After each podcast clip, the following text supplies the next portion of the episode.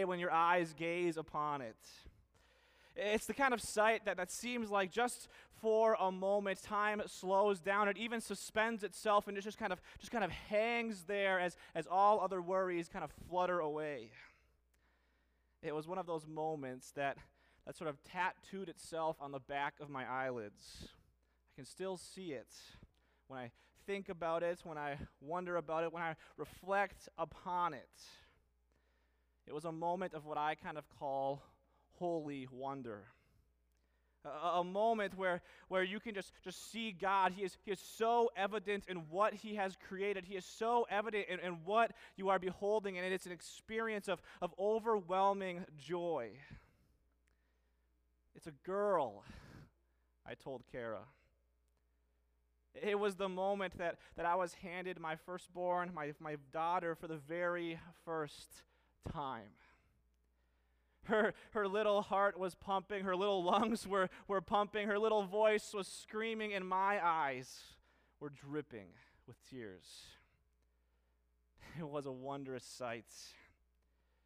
It was a beautiful sight. It was a moment that I'll never forget. So we have these beautiful moments. Moments where, where something marvelous happens, something that, that we can't help but feel such intense emotion that tears draw from our eyes completely out of our control. I'd guess that you've felt this emotion as well. Where without your control, tears suddenly fill your eyes and they stream down your face. It's a beautiful thing. Whether it comes from beholding a, a newborn child, or maybe it's when you saw your bride standing at the end of the aisle, or there you saw your groom waiting for you in his, in his best attire. Whether it was that moment when maybe you just felt warm and at home when you visited your mom and dad's house after a long absence, or maybe it's something far simpler. Maybe it's just the simple beauty of a sunset at the end of a summer night. Or may, maybe it's simply looking up at the stars and, and just reflecting on, on the fact that God put each one in its place. Maybe it's just that simple awe and wonder of God's creation all around us. Tears of joy are a wonderful thing.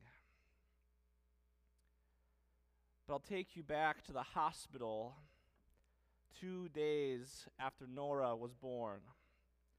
When I found myself with, with tears flowing from my eyes once again, but this time they weren't tears of joy as I looked down at my beautiful daughter, but instead it was in the hospital room where Kara was recovering and where we were taking care of this brand new baby. And it was upon the realization that we now must keep this child alive.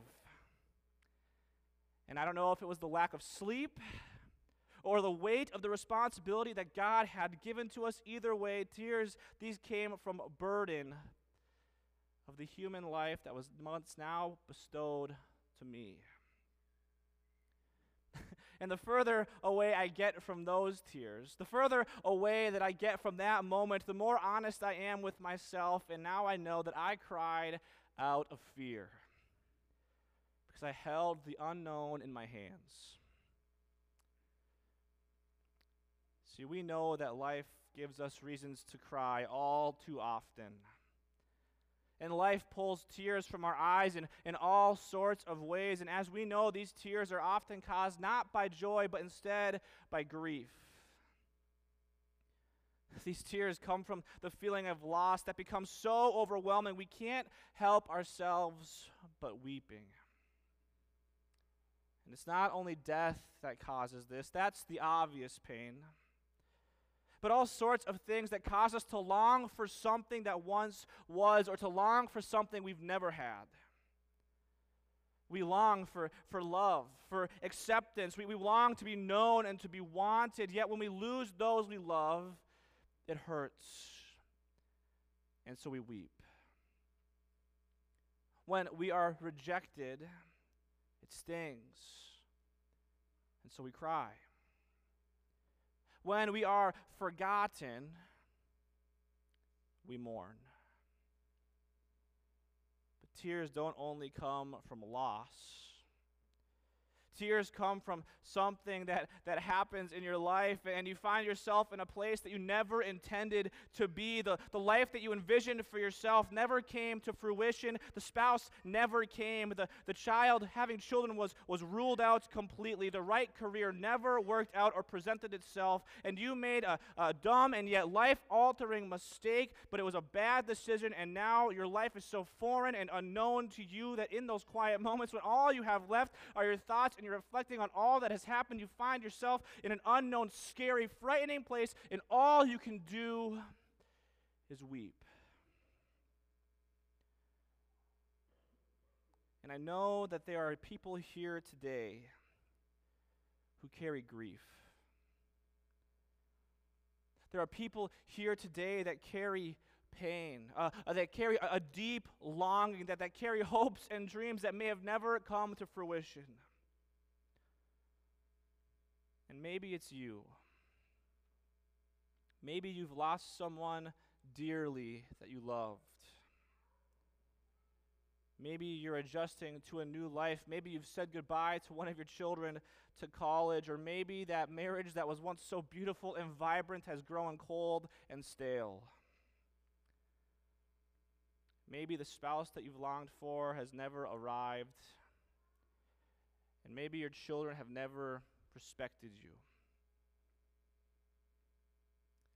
See, our lives are stained with tears. Tears that come from all sorts of a variety of reasons. We cry out of joy, we cry out of pain, we cry out of agony, grief, and despair, yet we rarely cry for others. This is true. We have been taught in our world today to simply care about ourselves, to care for the individual. The, the American creed is simply to, to work hard, pull yourself up by your bootstraps, get a job, make yourself better. Self improvement is the, the, the religion of all. And most importantly, you can be whatever you want to be. And you've done it and I've done it. When you see someone hurting, our first sort of inclination is not compassion, but it's accusation. That homeless man you drove by on the streets, oh, he probably ruined his life with drugs. I bet he's just an alcoholic. He needs to get a job. Life would be better. Work harder. Pull yourself up. See, when we see someone hurting, we want to fix it by them fixing it.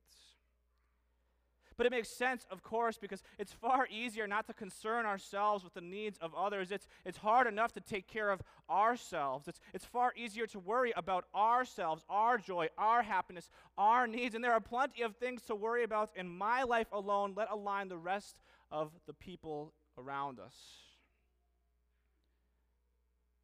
This is not the way of Christ. This is not the way of his church. This is not who he has created you and me to be. Because the, while the world says to worry about yourself, to worry about the individual, Christ says to worry about others. He says to worry about those who are around you. Countless times, Christ models this. How many times does, does Christ see someone who had, had a rough go of it, something happened in their life, whether it was a bad decision or simply just sheer dumb luck that they have just ended up where they are today? Someone who was born with legs that didn't work, someone who was born with eyes that didn't see, someone who had multiple husbands, somebody who lost their beloved. And how many times does Christ ask, What can you do to fix it? But instead, countless times it says Christ has compassion. Christ shares in their tears. He is not moved to judge but and write them off, but he instead is inclined to join them. He cries with them. He weeps and he rejoices. And so does his church. So do you. Dear brothers and sisters, we are a crying church. Because when a part of the body of Christ sheds tears of joy, we can shed tears of joy along with them. But when one member of the body of Christ has tears of grief pulled from their eyes, we grieve with them. It's as Paul wrote to the church in Rome so many years ago Rejoice with those who rejoice, mourn with those who mourn. Because regardless of what everyone has told you, what the world has told you, the faith that you hold is not an individual faith. This church is not a church made up of simply just individual people living individual lives in their own individual worlds, but instead, we are a people who join in this life together. Because as we've been talking about, we sit together, we serve together, we pray together, and yes, we even cry together. We show compassion for one another, and we do that together. And I know crying is sort of a strange thing. Crying sort of has a whole lot of baggage that comes with it, because some maybe in here are, e- are even afraid to show that they're crying. Uh, for many, crying is seen as some sort of weakness. For, for a lot of men, crying is seen as feminine. And for many women, crying is seen as emotional, as if they're out of control. Yet that's just ignoring the reality of life. That life is hard and that the world is a beautiful but yet so terrifying place, and our lives are rarely as we envision them and have made them out to be. On Sunday mornings, we come to church. We put on our best clothes, an Oxford shirt, maybe even a tie, and you put on a your best dress. But underneath it, there is a whole world of hurt. There's a whole lot of pain. There are a whole lot of struggles, and I know that there are a lot of tears. And of all the places in the world, this is the place. This is the place where we should be able to invite the tears, invite the pain, invite the struggles, invite people to come and cry with me. Because we are the ones who have hope. And it's not the empty hope that so many in the world have, but it is a hope that is certain and true, and it is a hope that will one day be realized when Christ comes again in glory. And this is the hope that didn't stay distant and far away. No, this is the hope that broke into the world, and this hope doesn't ignore your cries. This hope doesn't ignore your tears. This hope doesn't ignore your struggles. See, Mary Magdalene was at the tomb where Jesus was laid. She looked at his tomb, and there I can imagine that she just broke down, and scripture says she wept. Tears pouring down her face, for she looked at this tomb where Jesus once was, and now it was empty, and, and she was afraid that someone had stolen the body of Christ. And while she was there weeping before this empty tomb, not tears of joy, but they were tears of sheer pain and grief of something beautiful that was lost, a gardener came up to her and asked her a question Why are you crying? And Mary looked at this unknown gardener and she said, They have taken my Lord away. Who are you looking for? The gardener said. Jesus, she replied.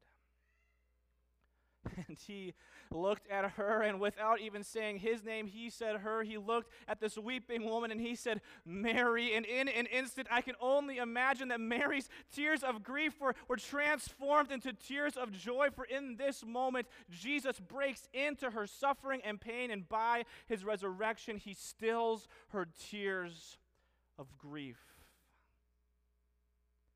Because it is in his resurrection that, that Christ, our hope, becomes certain. Why are you crying? Jesus asks. And you can answer. You too are allowed to cry. You can be honest and you can tell Jesus and you can tell your brothers and sisters.